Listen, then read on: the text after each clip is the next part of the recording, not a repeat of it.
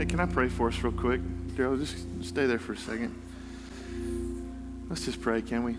He is faithful, and I want to just thank him for his faithfulness. Father God, you are so good. And Lord, we love you this morning. What a joy it is to give back to you all that you've given to us. There's nothing we have that is not yours. What a joy it is to be able to, for our families, for our own hearts and souls, just to give back and say, God, everything you've given me is already yours. So it's a joy. It's a joy to give it back to you. Lord, I'm so thankful for all you're doing at South City, all you're doing in our lives and our families and our hearts. God, we want more of you. We want more of you, Lord. So continue to help us just to follow you and seek you and know you and uh, be discipled to you, Jesus. That's our prayer. And we thank you for it. In Jesus' precious name. Amen. Is God faithful this morning? Yeah, he is. Well, if you've uh, not been here very often, you've only been here a few times, we're, we just want to say thanks for coming. We're so honored that you're here. I, I met several people this morning that this is your first time to come. And you kind of, I try to explain to new folks that come in what they're walking into in these sort of small group t- times. It's just kind of strange. I know it. I'm sorry. Um, But we just believe there's a couple of conversations, there's some conversations that are so important that we want to make sure everybody gets it. And those conversations are, what does it mean to be a disciple of Jesus? And what does it mean to be the family of God, to be the church? And so we've taken time out of our normal worship schedule just to kind of stop, push pause, and say, let's make sure everybody gets this. And so that's what you kind of come into this morning. We're in our fourth week of uh, belonging to a family of families. And uh, so it's just a really sweet time for our church. Thank you for being with us today. Let me ask this question. How many of you, men especially, and some ladies like to do this too, but you like to build things? I don't care what, you know, it's the stuff you like to build. All right, well, good, yeah. I, I kind of fall into that some. I didn't say I'm good at it, but I do like to build some things. There's something about being a man and having like a, you know, your power tool. It's like, it's like grilling. It's just the man's right to be a man. We build things. Um, a couple weeks ago, I started working on some some raised beds in the backyard, you know, and and uh, again, I said I'm not good, but I'm, I'm learning some some qualities of what it means to be a good builder of some things. And one thing that I've noticed about building things is uh, if you really want it to turn out really great, you should probably use a level. You know what a level is? That's important that you use a level. I've built things with levels and without, and trust me, they they work out much better if it's level. It looks a lot better if it's level, right? If it's square. Is this this is true, right, Bob? So it looks better if it's level, if it's square. And the reality is, it actually has a lot more uh, stability. The structure is more structurally sound if it's been level. Let me give you an example. Say you bought a penthouse, top of a fifty, sixty story building, and you walk up to the construction site, and you see the foreman working on the girders, the beams that are going to hold up your sixty-story penthouse. And he's like, ah, look, that's good enough. How would that make you feel? It looks, eh, that's pretty, uh, call it good. That's, you know.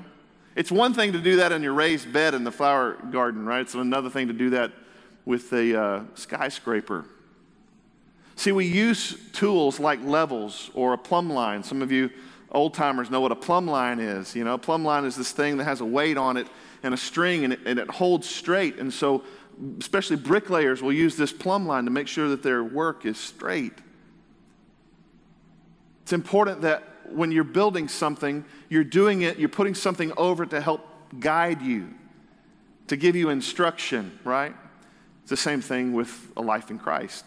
It's the same thing with being having a family, right? We want to lead our families and be easy. And sometimes we take the easy road and go, okay, just let the kids do that. Or, okay, I, I guess let's just not do church today. Or we kind of base our decisions off how we feel or maybe how somebody else feels or what they're doing. Instead, listen, you got to hold something up to your life.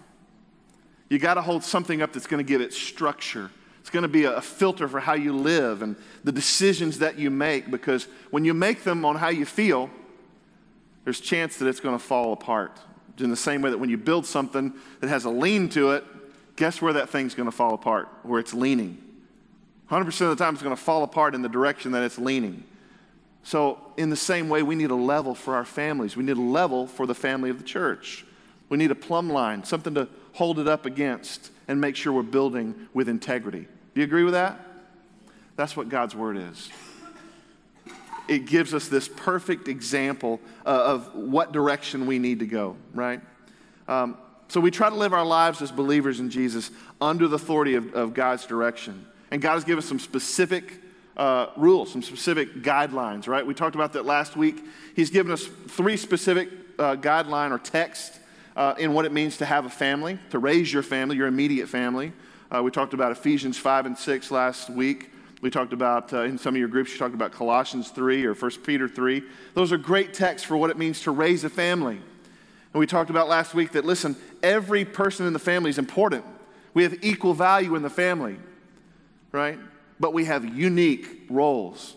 All our roles aren't the same. Our value may be the same, but our roles are different. And if we follow the, the design that God has for his family, we have the best chance of having the most structurally um, Uh, sound families that we can have because we're following God's design. So this week we're talking about the family of the church, right? We're talking about what does it mean to be the family of God. We know the church is not a building. It's not a club. It's not just something we do because it seems nice for Christians to get together and connect with each other. No, we're following a plan. It's not my plan. It's not the former pastor's plan. It's not some other pastor's plan who was really good at putting people together. It was the pastor's plan. You know who the pastor is? Jesus. He's the chief shepherd of the church. He has a plan for the church, a design that works. So in the same way, last week we talked about the important roles of husbands and wives and moms and dads and kids. This week we're kind of talking about the important roles in the church. And so we see words and terms like elders, right? Older men, older women, younger men, younger women. We see widows. We, we see these terms and these these these people that make up the family of God and how important they are. They, uh, this week's discussion comes from First Timothy and Second Timothy and Titus. So let's just read those real quick if we can. No, we're not going to read those. I just wanted to see if you had a reaction for a second. But if you ought to you ought to read those. That's a great uh, context for the story and for the conversation about what it means to be the family of God. You've been reading these this morning, so we're not going to uh, read these over again. Let me just give you a little Uh, background here before we go. We're going to go in just a few minutes. Um, this is the thing. So in Titus chapter one, Paul speaks to Titus and Timothy are both kind of sons in the faith. They're apprentices to Paul. And he's helping invest in them uh, so that they can be church leaders, not just individual church leaders, but leaders of the movement of God in the church. And what he says to Titus in chapter one is, find some godly men. And he gives qualifications what those godly men should be and how they should live and what it should look like for them to lead the church. But I just want to kind of raise your attention to something because this is so neat to me. When I think about church leadership, I think about solid businessmen. They're good with finance. They're good with organization. They're good with well, all these different areas. And there may be some men who are theologically astute and they may have seminary degrees and they may be this or that. When I th- you think about church leadership, typically we kind of think about those things. But I want you to see when we read Titus one, Paul puts such an emphasis on godly fathers. Now we need those, those other men. We need those men. But he puts an emphasis on being godly fathers. And I want you to think about how neat it is that he does that. Because he didn't want us to run just a corporation here or some organization. He wants us to be a family. And so if those godly fathers can raise their own families as godly, loving fathers, then we put some of those together, then they can father the family of God. Have you ever thought of it that way? Have you ever thought of the church that way? It should be led by godly fathers. When we think of church that way, it changed, to me it changes the whole context. Now it's not just organizational structure, it's this loving Uh, opportunity we have as leaders to serve you as family. Bar none, one of the greatest things in my life is that I'm a daddy. I, I love it. I love it so much. I'm so honored and privileged to be a father. I love my kids. I try to discipline my kids. I try to teach my kids. I try to play with my kids and have fun with the relationships with my kids. I give them so much grace. so much, but also try to teach them right things. I just, just imagine if we had a family of godly fathers and we could lead in such a way of grace and love and kindness. I want the best for my kids. I'm willing to sacrifice for my kids. And you are too. And that's what God was trying to teach us in Titus one as, as he talks to us about what it could be if we had godly fathers as the leaders in the church. Can I just mention a couple of things here before we go? I just want to run down this list. And if you're in any of these categories, and we're all going to fall into one of these categories, I want you to think about the characteristics of these categories, okay? Think about these characteristics that, that matter to you in Titus two. First thing he says in verse one is we need to have sound doctrine. What is that? It's just right thinking about what the Word of God says. That's what sound doctrine is. Right thinking about what God's Word says, okay? But what Paul's trying to say to Titus is it's not enough to know something. You can't just have knowledge. We need to have lifestyles that accompany a good knowledge and understanding of God's Word. And so that's why there's, yeah, we need good doctrine. But we actually need people living that good doctrine. Because when we live good doctrine, we live in a way that God has designed, we prove the good doctrine. It's not enough just to have some knowledge, right? So let's go to this text real quick if we can, and we'll run down a few of these things. I just want to make a couple points to you before we go.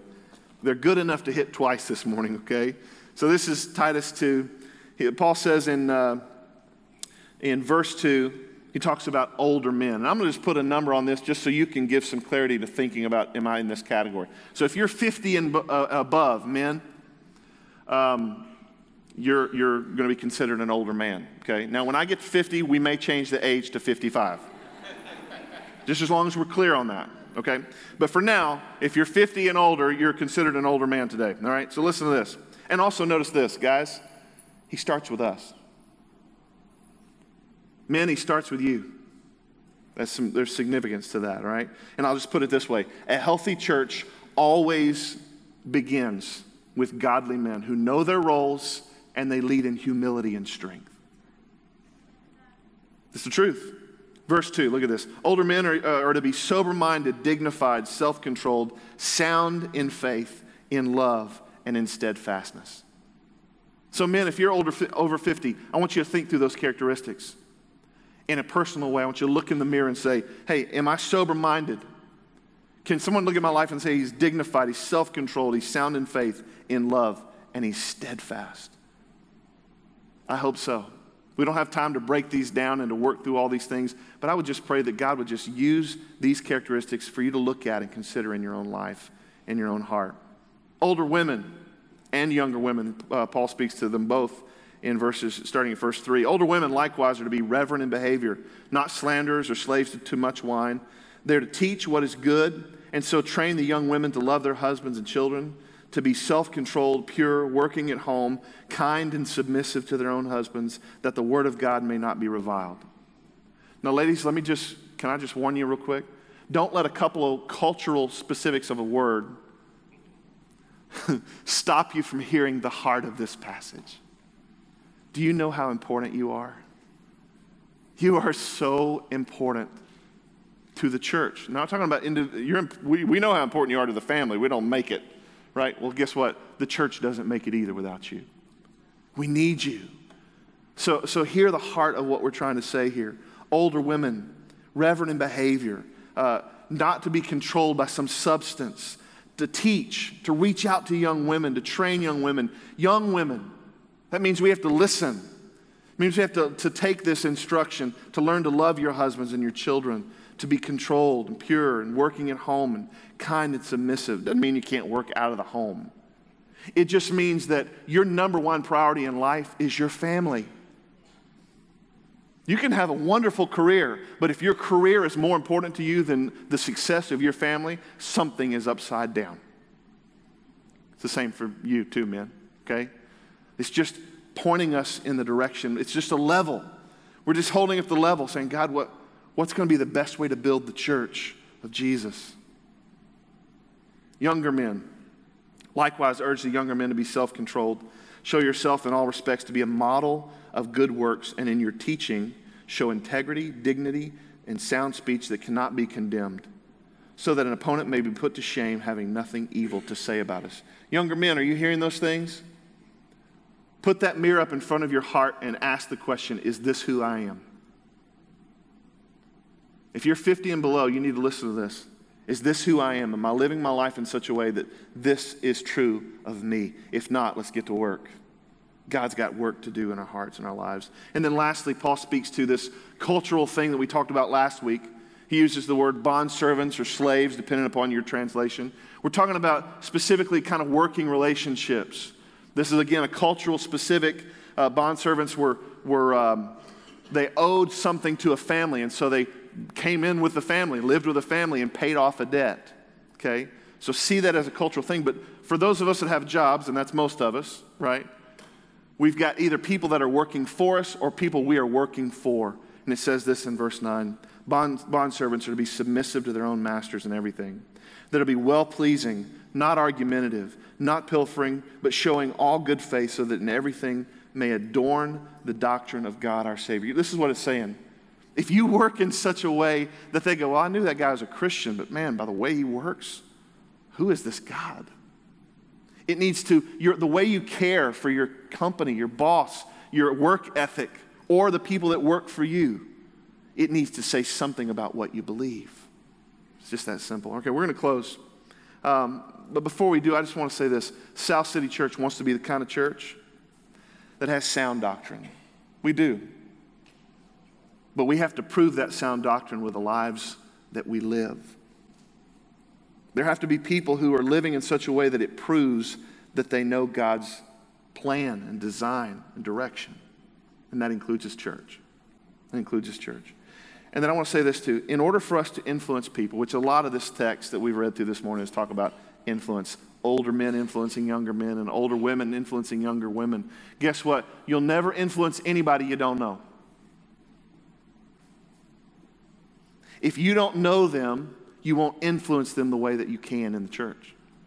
So we got to do a better job of crossing the aisle and connecting with each other. Older men, younger men. Older women, younger women. We got to find a way to know each other. And in order to influence each other, we got to actually have the courage to speak into each other's lives. Are we doing that? Do we know a younger couple that we could say, hey, can I just, I want to encourage you. You might consider dot, dot, dot. Hey, I'm praying for you because I remember when I was married, when my husband was living, or when we went through this thing in our marriage, we did this and it was a mistake. I, I'm just praying that you do that. Can you imagine what a beautiful family we could be if we had those kind of relationships, older and younger together? Because our dream is that South City would be multi-generational church, that we could love people of all ages because they're all a part of the body of Christ. It's not easy, and we got to do some work to get there, but we're going to get there. But also, younger people, when we finally begin to build these relationships, the thing we got to do, we got to listen. We got to respect and humility, and we got to listen. We got to do this together to be the family that God wants us to be. I want to bring your attention to one last thing before we go. I've printed out some sheets here. Have you ever heard of the one another's of Scripture? You heard of that before? The one another's of Scripture? Well, let me just give you a little heads up. There's a bunch of them in the New Testament especially. And it basically just tells us how to love each other, how to care for one another. I'm going to just read a few of them. Love one another, serve one another, accept one another, strengthen one another, help one another, encourage one another, care for one another, forgive one another, submit to one another. I hadn't even gotten through a third. Do you think the New Testament authors thought that these were important for us to know how to live together as the body and family of Christ? But the reality is we won't do it well unless we learn this. So I've only printed a few back there, fifty or so, so take one as a family unit, if you will, but would you read over this? Would you pray over this? And would you do what we've asked several of you to do this morning? Put it up as a mirror in your life and say, am I, am I doing this well? Can I do this better? Because we want South City to be the family of God that He wants us to be. And unless we're doing these things, we'll never get there. We'll never get there. Let's pray this morning. Father, thank You for the family You've given us. Thank You for these people. Thank You for, the, for these friends, these guests that are getting a chance to peek in on our heart for what is important to us, Lord. God, it's not our desire to be the coolest church in town. We, that's not our desire. It's not our desire to have the most blowing, going, whatever. Like, we want to just be a family that loves you, seeks you, knows you, makes you known, loves each other well, learns to be the disciples you want us to be, learns what it means to disciple other people. We want to be about the mission of Jesus here in this city, in this community, around the world, God, in this state, where, wherever you would lead us, Jesus. That we would be faithful and true to your great commission that you've asked us to be a part of, to, to serve you in that way. And Lord, the way we're going to do that is to be a family, to truly understand what it means to do these one another's. They're not easy. And culturally, it's not easy to connect with people in different stages of life, and yet in this text, you've called us to be just that. So Lord, may we put aside some of our preferences. May we put aside some of our cultural differences and some of the difficulties of these conversations and press into what it means to be the true family of Jesus. We'll do it by your grace, and I pray that you help us to do it for your glory. Thank you for this time together in Jesus' precious name. Amen.